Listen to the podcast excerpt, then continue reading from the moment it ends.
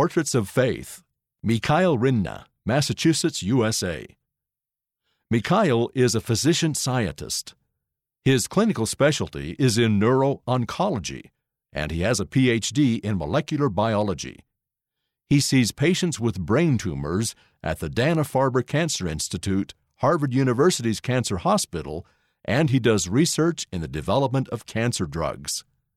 Leslie Nilsson, photographer.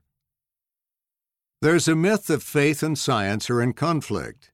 We're given the impression that science has all the answers, that we figured it all out. But there's far more that we don't know than we do know. As a bishop, I see members with crises of faith. They come to me and say, I think more scientifically, so I have a really hard time with faith.